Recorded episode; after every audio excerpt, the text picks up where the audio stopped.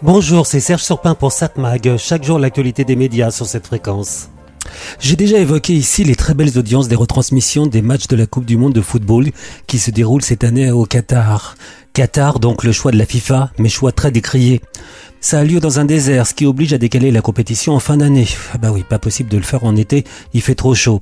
La compétition a lieu dans un désert, ce qui oblige à la décaler en fin d'année, autrement dit au moment de l'hiver pour nous, au lieu du début de l'été comme il est de règle. Problème évidemment pour les joueurs qui sont actuellement en plein milieu de leurs championnats nationaux qui doivent s'arrêter. C'est pas vraiment l'idéal aussi pour pouvoir s'entraîner correctement. La Coupe du Monde à Doha pose évidemment des problèmes écologiques. Jouer dans un désert, même en hiver, quand il fait chaud, c'est pas l'idéal. Il a fallu construire beaucoup de stades dans un lieu où il y a très peu de supporters et justement les supporters doivent venir par avion, presque tous et parfois ils viennent et repartent chaque jour, c'est pas bien. Cela dit, c'est pas la première fois que des matchs ont eu lieu alors qu'il fait chaud dans le stade. La différence aujourd'hui, c'est que le Qatar a les moyens de se payer de l'air conditionné dans ces stades, luxe impossible ailleurs. Avant, on pensait que c'était impossible pour le coup, maintenant c'est impensable quand on pense à l'impact écologique. Enfin, surtout pour le non-respect de l'impact écologique. Cela dit, on n'a pas vu grand monde protester très fort quand ont eu lieu des Jeux Olympiques d'hiver en Chine dans des lieux sans neige naturelle. Pas bien, mais pas de boycott. Et puis quant au non-respect des droits humains, pas beaucoup de réactions quand ont eu lieu les Jeux Olympiques en Russie ou en Chine par exemple. Alors il est vrai que du côté respect des droits humains au Qatar, on est peu servi. Ouvriers exploités, on parle de milliers de morts sur les chantiers, sans oublier des droits des personnes LGBT. Mais si on part sur cette base-là, peu de pays pourraient accueillir des compétitions sportives. Mais il est vrai qu'on est beaucoup plus regardant aujourd'hui sur ces problèmes. Si je dis ça, c'est que beaucoup ont suggéré que les sportifs boycottent la Coupe du Monde. Aucun n'a pris ce risque pour sa carrière tout en sachant que c'est pas de leur faute si la FIFA a décidé de faire cette coupe à cet endroit-là. Sans oublier que des politiques ont semble-t-il pas mal influencé pour que la compétition se fasse au Qatar. Demander aux joueurs euh, ce que n'ont pas fait les responsables et les politiques semble un peu hypocrite. Sans oublier que beaucoup de joueurs jouent dans des équipes de foot appartenant au Qatar. Comme on dit, c'est avant qu'il fallait faire que les compétitions n'aient pas lieu. Maintenant, les jeux sont faits. Du côté des téléspectateurs, certains ont demandé de ne pas regarder les matchs. Mais euh, en fait, pas vraiment de boycott. Les audiences sur TF1 sont bonnes. La victoire des Bleus contre la Pologne en huitième de finale a rassemblé 14,3 millions de Français en moyenne, selon Médiamétrie, faisant de la rencontre le programme télé le plus suivi de l'année.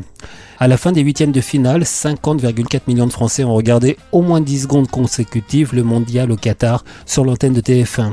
Davantage que les 47,3 millions de Français comptabilisés en 2018 sur la même période. Et il est vrai aussi que si en France les audiences sont bonnes, c'est que l'équipe de France est très performante, contrairement à ce qui se passe pour d'autres pays. Le match de ce samedi, le quart de finale des Bleus face à l'Angleterre, doit faire mieux encore, et ça montrera encore plus si les Bleus continuent la compétition. Comme le fait remarquer dans le Figaro Magali Tesnas du Moncel, la directrice générale de Sport Sora, organisation qui regroupe les acteurs de l'économie du sport, la plupart de ceux qui ont appelé au boycott n'étaient pas forcément des fans de football. Ils n'ont pas eu d'impact sur les audiences. Mais ces belles audiences ne permettent pas de remplir les écrans publicitaires. Et évidemment, faut pas pousser. Faire de la pub pendant cette compétition, c'est pas vraiment bon pour l'image. Mais moins de spots ont été vendus, mais ils ont été vendus plus cher. Les tarifs du mondial sont effectivement plus élevés qu'en 2018, plus 17 euh, à 18%. Ça compense. Quand on sait que pour une chaîne diffuser une grande compétition est rarement rentable, vu ce qu'elles doivent débourser pour obtenir les droits, d'où le fait d'ailleurs que TF1 diffuse relativement peu de matchs de cette compétition. D'ailleurs la France est l'un des pays où si peu de matchs ont été diffusés en clair.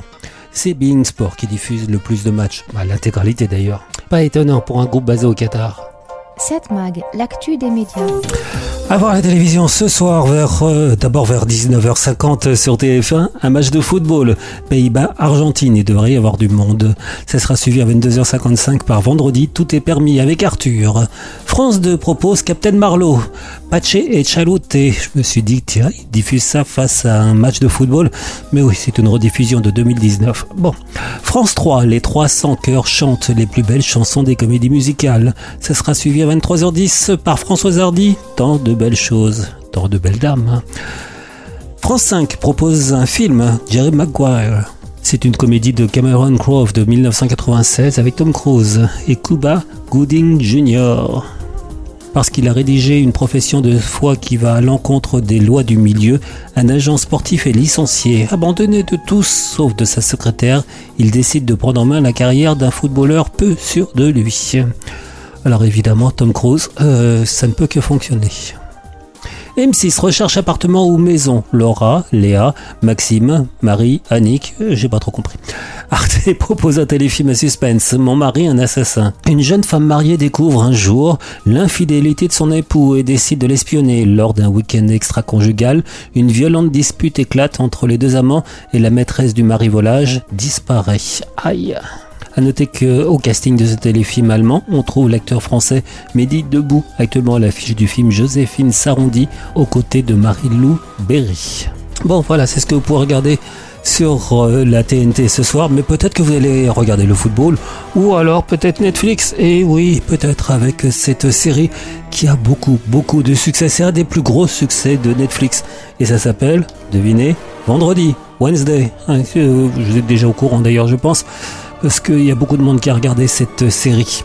Ça fonctionne d'autant plus que c'est produit par Tim Burton. Mercredi, c'est la fille de la famille Adams. Eh oui, on comprend ce que c'est.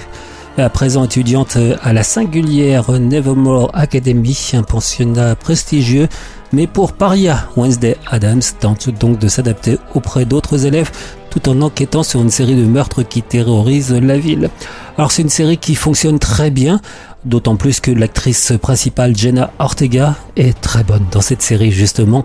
Euh, au quatrième épisode, elle danse sur une musique qui laisse des traces sur TikTok, tout le monde cherche à l'imiter. Je ne sais pas de qui vient cette idée tordue. Mettre des centaines d'adolescents dans des écoles sous-financées. Dirigées par des gens dont les rêves ont été brisés il y a des années.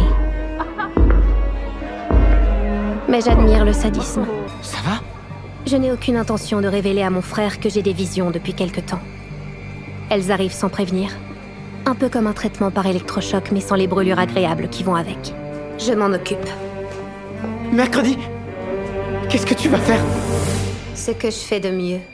Donc à voir sur Netflix, c'est ce que je vous conseille si vous êtes, euh, si vous avez l'esprit jeune. Wednesday, mercredi, la série. 7 Mag, l'actu des médias.